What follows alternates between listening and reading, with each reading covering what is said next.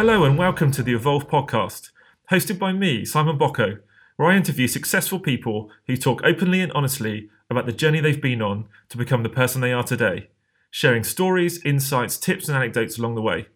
It's a great opportunity to learn from entrepreneurs, business leaders, creatives, and technologists who've all taken very different paths to success. So, welcome to another episode of the Evolve podcast. I'm joined by Matthew Crisp today, which is really exciting. Matt, I've known for about three years now, Matt, maybe a bit longer. It must be coming up to three years, Simon. Great to be here. Thank you ever so much. Yeah, so Matt is a serial entrepreneur, which I think sounds quite nice, and one of those people who you started your first business at 16 is that right? I might have even been slightly younger than that simon. So the, the first business i had was a bus company that i started with my aunt. I was at school at the time. I built a, a, a publisher a microsoft publisher website for the company she was working for who had gone bust they'd gone into liquidation and she rang me up the day that they did and said look i'm going to have a go at this on my own. You give me a hand we had absolutely no idea what we were doing. We had mountains with some superimposed buses on. We really had no idea what we were doing at all. I was a kid. She was a receptionist at a bus company, but somehow, by hook or crook, we managed to grow that to a two and a half million pound business in 18 months. And am I right in saying that you've never had a job? Ever, Simon. I think. Ever. I, so you, you haven't even worked in a shop or restaurant or anything when you were like 15 or anything? Nothing? Not that I haven't had some share involvement in, no. Which I, I think is really rare. So I think it's kind of interesting to kind of start there, really. I think I personally don't know anyone who's who's never had a job of any description and start that their first job was their own business. So talk to me about that. How come you decided to go down that route and, and, and the kind of concept of a job or, or getting a job just uh, didn't appeal? Well, I think it's a matter of luck more than anything and situation. I had always wanted to run a business. I, I, always had somewhere in the back of my head after the doctor killed my dreams of being a fireman, telling me that asthmatics couldn't be firemen, that I wanted to, to run a business. And it, it really was circumstance that, that dropped me where I was dropped. I had a fantastic time learning on the job, doing absolutely everything from taking sales calls to building systems, websites, marketing it really was the the circumstance I was dealt with. But I, I genuinely think I am completely unemployable. no, I think quite probably you and me both. To be honest, I think you kind of get to that point, don't you, on that journey of when you've got your own business, where I kind of always see myself as kind of certified unemployable because of the journey I've kind of been on. So I guess talk to me about kind of your business interests now. So obviously we know each other from Crisp Digital, which is a kind of full service digital business, but you've obviously currently in a number of businesses that you are a founder of or co-founder of and have kind of launched and, and, and kind of i guess pop-up businesses for want of a better term. So talk to me about a few of those. So again circumstance natural progression. When i realized that sitting at the end of a telephone answering bus inquiries wasn't for me i kind of took a step back and looked at what i'd enjoyed throughout the journey. And what i had enjoyed the most was the technology and the marketing side of things and that led to the birth of Crisp Digital, initially leveraging my contacts I'd made in the bus industry. We had 125 suppliers. So I thought that was a good place to start. And I started what at the time was called Crisp Web Design, building websites. And that was 10 years ago now when web was far more about technology than marketing. It was about building solid technology platforms uh, that served a purpose rather than where it is now, which is far more about marketing, messaging, brand, etc., etc. So that was my my journey into what is now Crisp Digital here on Marlow High Street. 20 odd members of staff serving 270 plus businesses executing digital and marketing needs for them. But along that journey, got involved with a lot of startups. I thoroughly enjoy taking something from nothing to a business that is generating revenue. That's kind of where my my passion lays. Sadly, the corporates pay the bills, not the startups. But result of that, there were often equity or share opportunities to get involved with different businesses, different projects. One of my kind of uh, favorite recent projects was uh, working with Jack Blumenthal to a Sunday roast project over lockdown that was really exciting. Used a lot of my my skills to, to build sites, generate revenue using Facebook ads and web, email, etc. I'm currently working with a, a, fantastic startup, Nero, with my my partner Reno. Very creative name, Nero. You can uh, see how we got there, but that business is a fit out corporate event project based business, working with some great brands. Is there never been an, like an element of fear? So, like you're 16, you're starting your own business. Did you not think there's a, there's a kind of element of kind of panic or fear that you're you're not guaranteed income from from a young age, or is it a case of because you're such a low cost base when when you're young, you know, you don't need much, that kind of took that part away? I guess, and this is a really interesting conversation I've had with with quite a few close people to me. I guess it's all about your ability to take risk. To a great upbringing and my mother's success, I've always had the ability to take as much as I wanted. At the end of the day, there was always going to be a roof over my head, and that enabled me to take that risk. I completely understand others aren't as fortunate, and therefore the the level of risk to them is far higher. But to me, it kind of never made a difference if you didn't make any money one month. My cost base was low. I was living at home guess that's what gave me the ability to do what I've done. And yeah, you mentioned your mum. Obviously, I, have met your uh, lovely mother, and she's she's a very successful uh, person. Was she like you said she was an influence when you were younger? So so talk to me kind of more about that in terms of because I think it's interesting for me. Like I wanted to be like my dad, but I didn't know what my dad did. I just knew that he had a car that the company gave him, uh, which was nice, and he wore a suit, and that looked like a good thing to do and that was kind of as, as far as it went. But it sounds like, um, in terms of with your mother, she's almost kind of a confidant mm-hmm. and a mm-hmm. coach as well at the same time. Definitely a confidant, definitely a coach. My risk taking level definitely outweighed hers uh, quite a few years ago. I, sp- I never wanted to be like my mother in terms of she, she's an accountant or was an accountant. She writes law now. But I guess that hard work ethic was instilled on me from a very, very young age. I remember sitting outside the Siemens Bracknell building at 10 p.m. at night while she popped in to deal with an emergency. And I think that hardworking ethic is a really important fact. I know you were working at 2 a.m. last night, Simon. I was receiving emails from you. You, you know the meaning of hard work. And I think that's a, a really important factor in anything you do, not just if you own a business, but it, it shows your commitment to what you're doing. I'm not saying that everybody should work 24 hours a day, hard work all the time is the only way, but it's definitely a big factor. Yeah, and I think one of the things that annoys me, and I probably would annoy you as well, they have you know lots of things on social media, or, or lots of uh, entrepreneurs will say the secret to success is around working 100 hour weeks and sleeping in the office and we're not saying that because I think that actually has a, an adverse effect on your productivity and, and your performance. I think it's the hard work in in the right areas and recognizing when you've got a pitch, you've got an important piece of work. There are going to be some times where, yeah, you're going to have to put a shift in till, till 2 a.m. And I think probably the difference between having your own business and when you work for somebody else, no one else is going to do that potentially. You know, it falls on you. And uh, you need to get that enjoyment Otherwise, the, the kind of grind at 2 a.m. is not going to be too fun. I think that's a really interesting point, Simon. Ultimately, I think the world has changed, especially post COVID, post lockdown. People's priorities have realigned. I think, you know, from, from the people I know, the people I've spoken to over the years, the world used to be far more focused on hard work.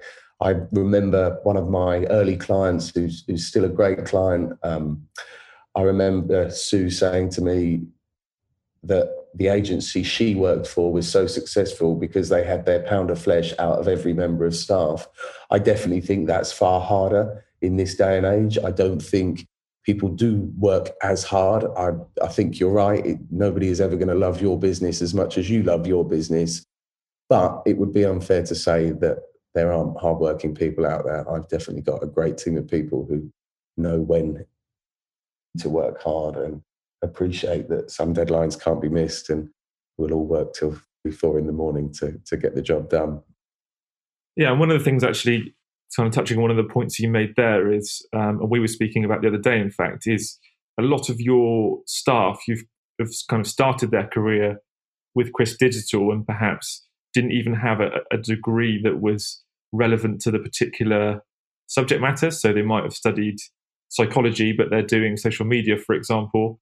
But they, have kind of risen up through the ranks. And, and, and we were talking about how many of your staff have gone on to be kind of been promoted quite aggressively, both within Crisp and, and later on when they've moved to, to other businesses for, for various reasons. So I think it'd be interesting to, again, talk about that because it's almost part of the model, isn't it? There is a, a kind of crisp way of doing things and kind of embed, embedding that I guess quality of service and speed of delivery and all of those things in kind of bright young talent. So, be interesting to get your thoughts around that as well. Well, I definitely think agency has changed. And I was never in old agency. I've got some great mentors around me who are proper agency veterans. And agency was slow, clunky, not agile and my experience of, ploy, of employing agency veterans, um, not every single one, and I think you probably know who I'm talking about there, Simon, but lots of the others have been very tied to the old traditional agency way of working, which, in my opinion, doesn't really work at all anymore. So I certainly feel that bringing fresh members of staff in who maybe aren't tainted by the old agency way of working has been the best way for us to employ great talent to instill the way we work and the agile methodologies of development, uh, the new ways of working in web.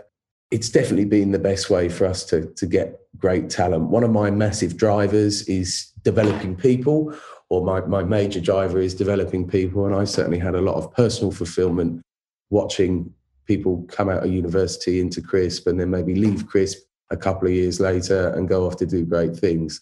Although it's a shame to see them go and a shame to lose that knowledge from the business, the pride I get out of watching them go on to, to bigger, greater, better things is really quite phenomenal.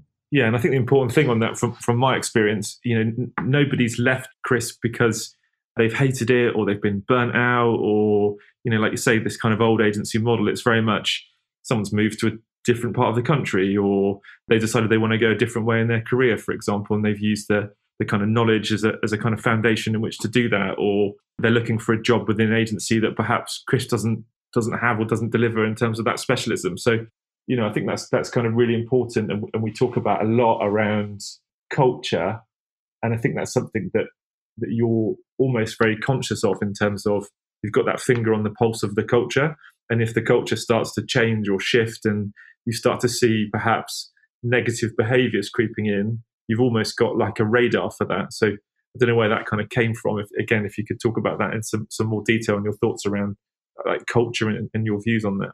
Oh, completely. I think 18 to 25 year olds now don't stay in a job for a very long time. I think lots of people come out of university and kind of have to do the company, company, company switch to move up the ladder. So for me to see anybody come out of university, come into their first job and do two years plus in one place must mean that we're doing a great job of the culture. I had the joy of working with a lady called Lisa Cato, who, uh, who did a lot of cultural work with me and with the business. And I found that a really important part to the success of employee retention and very much about going out for lunch together as a team, grabbing a drink on a Friday after work as a team. And that's the one thing that I do worry about with the shift to virtual working, um, how keep culture alive. Certainly, a lot of the a lot of the friends of mine and people I speak to in larger business believe that COVID has killed the culture of their businesses, and wonder if that will come back. It will be really interesting to look at um, the statistics, employee statistics, retention statistics of the larger um, FTSE 100 companies over the next few years and, and kind of to understand the damage that COVID has done to retention culture. I'm certainly very interested to see what's going to happen in that space.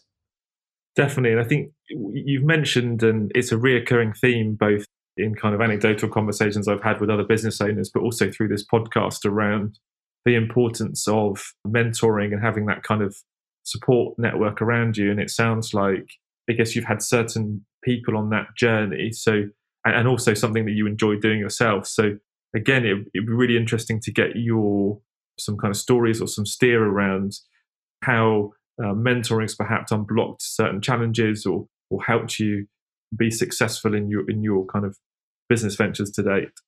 I think you can only listen and aspire to other people's stories. And I don't think it's about um, necessarily their success. I think it's about the journey they've been on. Listening and learning from other people's journeys, I think, is crucial to the success, especially when you're a young entrepreneur or you were a young entrepreneur like I was. Listening, understanding, asking questions, seeking advice is the only way you're going to get through your challenges and your problems.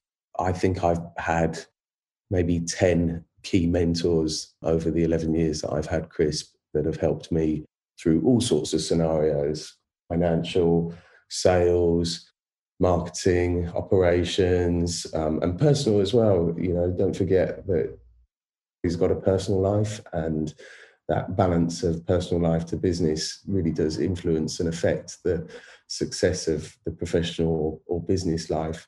Good mentors is is really important. It's for anybody, not just anybody who runs a business, but anybody who's got a, a professional career and a life. You've got to have those people around you that you feel you can lean on. And uh, one of the interesting questions I like to ask is around over the years, kind of key highlights, and but also I think it's important to talk about when things get tough, you know, and, and what that feels like and, and, kind of what you do to, to kind of get over those problems and those challenges and, and, kind of learn from them. So it'd be good to understand from, from all of your business kind of portfolio whether what your kind of key highlights are and whether there have been any kind of difficult times where you've had to overcome some challenges.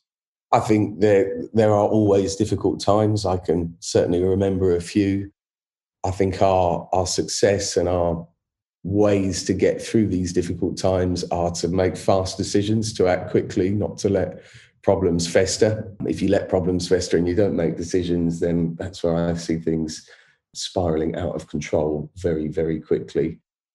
To solve problems it has been, I would say, a lot of the, a lot of my success working very quickly to solve problems that arise some of my, my key highlights, I partnered up with a, a business to give them a, a hand with their operations. Um, they were doing some work for us at the time, and I, I had the joy of working in South Korea, in Israel with them on a really exciting project um, that I, I'm under NDA on, so I won't talk about here. But that was a, a really interesting time in my business life. I've uh, I've got a team in Kathmandu in Nepal as well, and I've had the the joy and luxury of traveling to Kathmandu maybe 15 times over the last 11 years and, and working with the team out there, building an office in Nepal and a team in Nepal. That's that's been a real highlight of my last 11 years too. And then working with some of the clients that we've worked with. Um, we've got some some great brands that we've done some work with. We've got some great startups that we've done some work, with. I've probably got 50 plus stories of, of working with fantastic clients that have been real highlights in my working career. Yeah, I think that's actually a, a point I've, I've, probably never asked you actually around the Nepal office. So I think a lot of business have uh, outsourced departments and so on, and, and, we're very clear that, that that's not the case. You know, this is a crisp Nepal, and that is your development house out in in Nepal which you set up. To me, just just think about this now. It's, it's crazy. In three years, I've never asked you.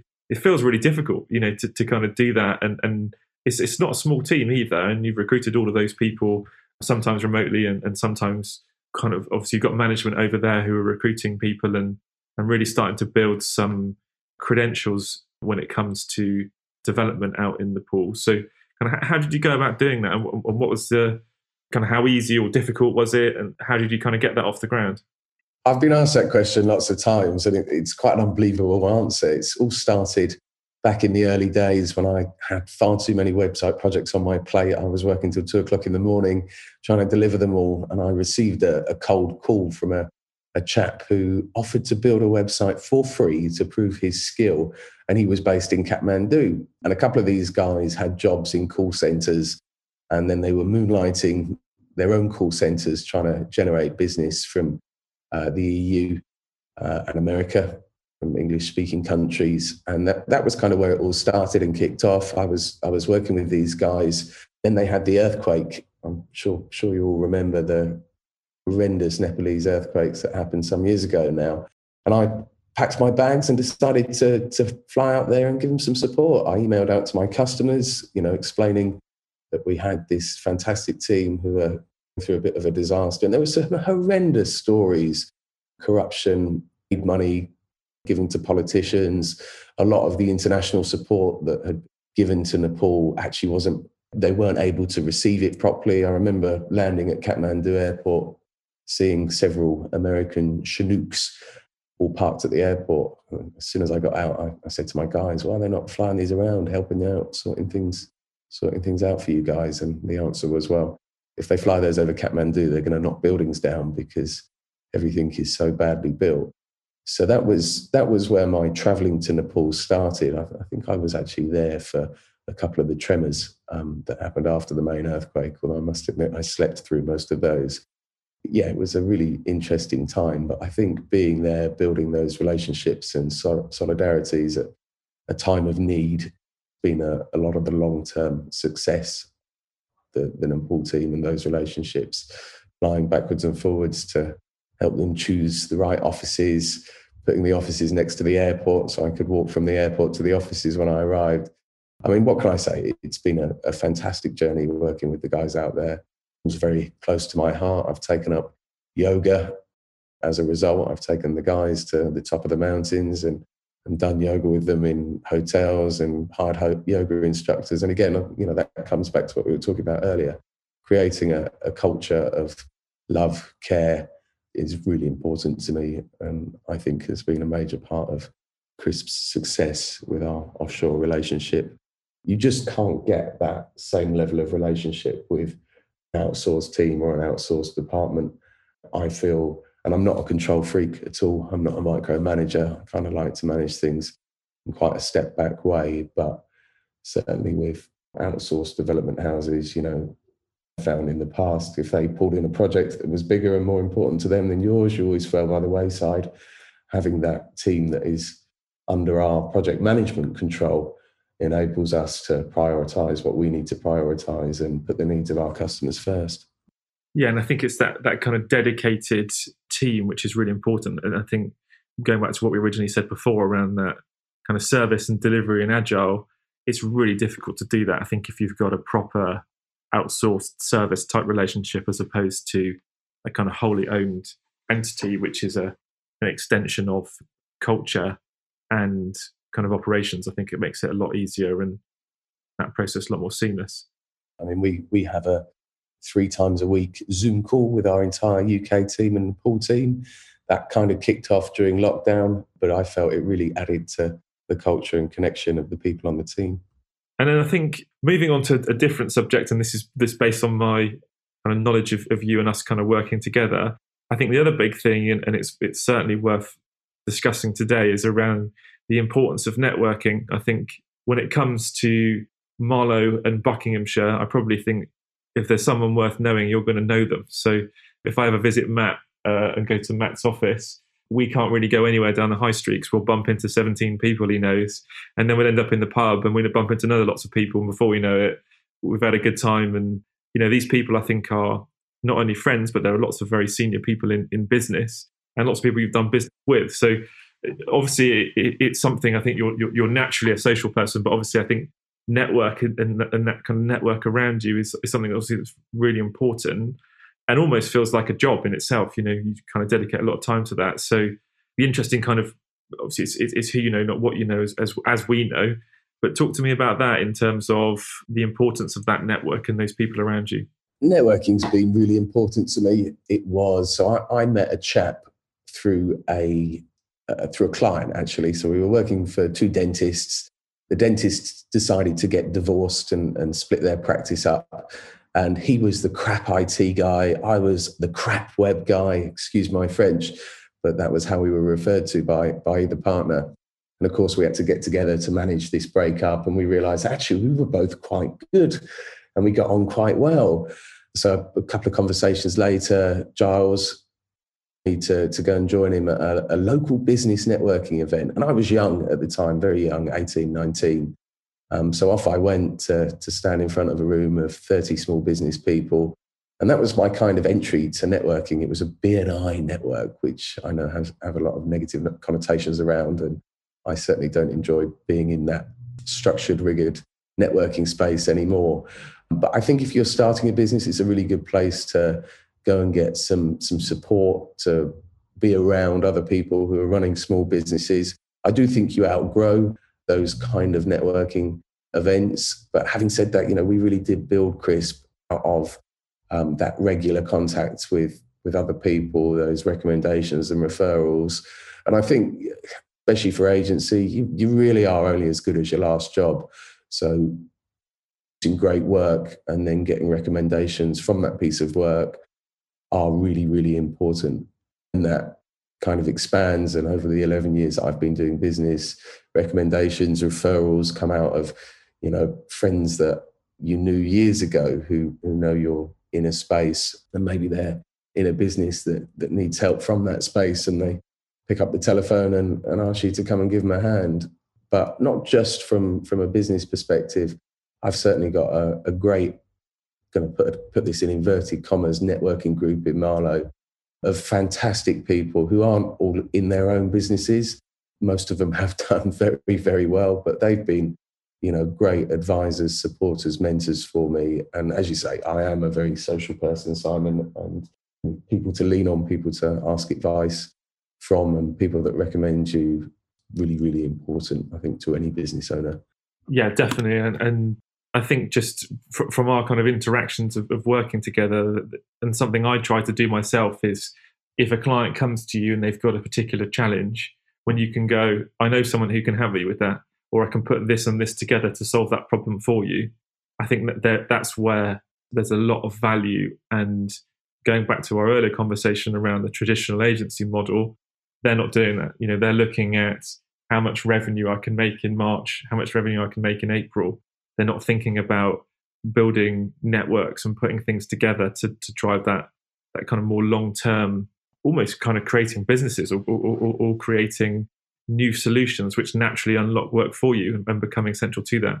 I think working with other people is quite enjoyable. And I know that's not the same for, for every person. Lots of people operate in silos, but the more you talk to other people, the more opportunities arise. And, you know, some of the most successful people I know will turn around and tell you it was luck. I think you create your own luck. And a great way to create that luck is to be out there networking, having great conversations, coming up with great new ideas. As I said earlier, I'm really passionate about startups, and startups quite often come from discussion over a beer. That's the beauty of the startup world. It's the beauty of entrepreneurship uh, with an idea and turning it into something that generates revenue, that employs people, that is interesting, exciting, solves a solves a great problem. I'm really passionate about that, and the only way you're you're going to do that is by working and talking to other people.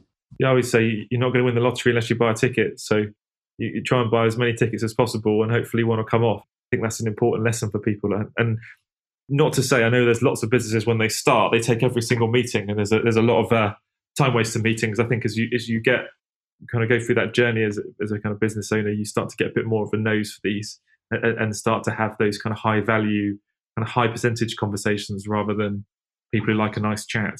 You won't meet your princess until you kiss a few frogs, hey Simon? I don't know. I, don't, I don't really know what that means. I think we'll probably move on from that one. So, in terms of, I think that probably brings us nicely onto, and I think probably a good point to end in is around the future. And, and, and I think COVID is obviously changed a lot, and it's it, I'm kind of bored of talking about it if I'm honest, but it's kind of unavoidable. Where do you think the kind of future of you know your your your kind of biggest business at the moment is around in the digital space and in the events space? And where do you think is going to be the the sort of winners and losers of the future, and, and what does that kind of look like for you? Aren't we all bored about talk, uh, bored of talking about COVID? Hey, um, wow, this has dragged on. I think it's really difficult at the moment to predict the future when so many things are are kind of pending on COVID. I was having a great conversation with a, a marketing consultant last night, and we were we were talking about this in quite some length. businesses go back to offices? Will the big boys ask ask their staff to come back in five days a week? And it, it's just also unknown at the moment. I think the the switch to working at home, flexi working, will be a really important one for the future. I think lots of people have realised, wow, I, I can gain X amount of time in my day from working at home. I can be more productive, spend more time with the family, do more of what they love doing. And I think it's going to be important for employers to keep that up in some way, shape, and form, whether it's in the form of a day, two days, three days a week working from home. I think staff satisfaction will be even more important, especially now people have proven they can work from home during that time. Ultimately, you know, I'm a I'm a great believer in technology. Technology is absolutely the future. I back Mr. Musk and, and Tesla. I think it's important to look at what initiatives governments are putting out. You know, I think the UK government is still talking about electric car totality by 2030. So that's obviously the way things are going to be going. For me, I'm very focused on creating a SaaS platform. I share too much information about that at the moment, but SaaS is definitely the business of the future. Recurring bedrock income and revenue incredibly important, especially uh, as you saw so many businesses lose so much revenue when shut down back in March last year. That's where I'm hedging my bets in the SaaS software world. Yeah, and I think um, kind of talking about that flexibility, I think flexibility in the future is going to be key in both retention and attraction of talent. Again, I speak from, our own industry in, in terms of agency us creative types don't like being chained to a desk five days a week. So that kind of flexibility and that fluidity to move in and out of an office space and at home, you know, where appropriate, I think will be a win.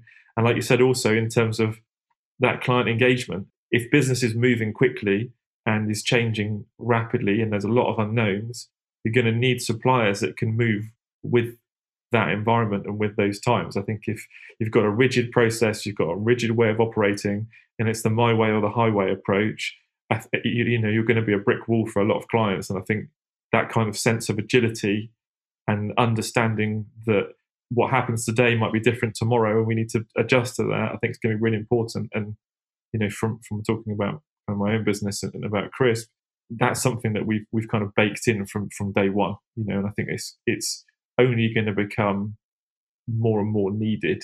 And almost like if you're doing a pitch deck, it's going to be slide two these days. Absolutely. Slide two, flexibility. My one constraint concern is around workshopping. I know you do a lot of workshopping, Simon. Um, we've done a lot of workshops together. I don't feel that you can pull off the same effect with a, a you know 10 key stakeholder engagement workshop in whatever you are engaging in it's just not quite the same on video call, on Zoom. The walkie talkie, I'm speaking, now you're speaking, now you're speaking, just doesn't give you the same um, fluidity as, as being in a room. That's the, the kind of one thing I hope we, we do keep. But maybe that blends and fits into the flexibility model really well. You know, uh, we're all, o- all over the country. Let's meet at this central location in a, a hired boardroom and do our workshop there it will be really interesting to see what happens with business travel over the next few years and how much of that returns, how much of it doesn't. Obviously, with with my events business, I'm interested to see what, what's going to happen there with the exhibition and event space. Lots and lots of businesses have done fantastic jobs of taking training, events, exhibitions online. But I personally feel, you know, there's there's nothing better than a face to face. You can't quite get the same effect, same effect a Zoom call, a Teams call, or on a digital platform as you can with a face to face meeting. So it will be really interesting to see how that evolves over the next four years. Yeah, and I think the difficult one is that intangible, which is energy. You know, you kind of, especially a workshop, you want that energy in the room and kind of bounce off each other. So I did something recently where we were talking about uh, kind of merging and bringing together three businesses, and all, all the business heads were there. You know, facilitating that online yes, it can be done, but it's never going to work. It's going to take much longer.